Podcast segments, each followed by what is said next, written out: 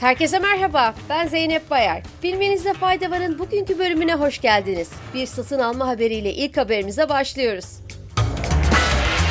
ABD'nin büyük petrol üreticilerinden Chevron, PDC Enerji'ye borçları dahil 7,6 milyar doları satın alacağını duyurdu.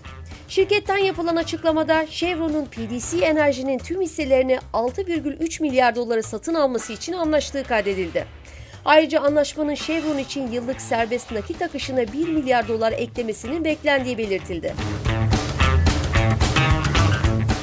Bir yatırım haberiyle devam ediyoruz. Yarı iletken üretimi için ekipman ve yazılım sağlayan ABD'li Applied Materials, Silikon Vadisi'nde ARGE merkezi kurmak için 4 milyar dolarlık yatırım yapmayı planladığını duyurdu.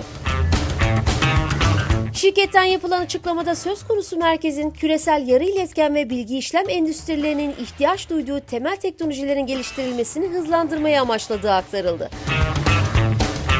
Diğer taraftan merkezin inşaat döneminde 1500'e yakın inşaat işçisine, 2000'e yakın mühendise ve potansiyel olarak diğer endüstrilerden 11 bin kişiye istihdam sağlamasının beklendiği kaydedildi.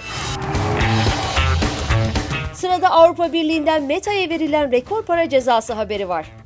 Avrupa Birliği otoriteleri ABD'ye kullanıcı bilgilerini sızdırdığı gerekçesiyle Meta Platforms'a 1,3 milyar dolarlık rekor para cezası verdi. Kararın tehlikeli bir emsal oluşturacağını belirten Meta, Avrupa Birliği'nin verdiği ceza kararına itiraz edeceğini ancak Avrupa'da Facebook kullanımında bir aksama olmayacağını bildirdi.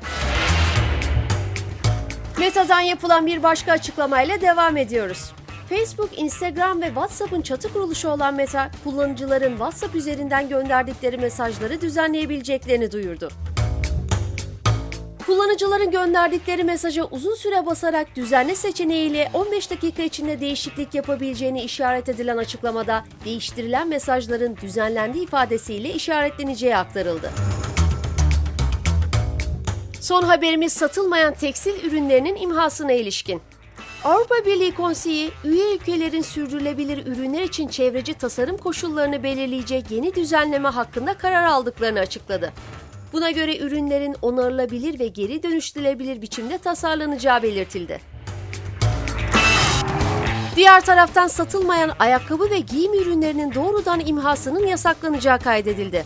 Böylelikle belirli ürün gruplarının hem enerji hem de kaynak kullanımı açısından verimli olmasının sağlanacağı aktarıldı.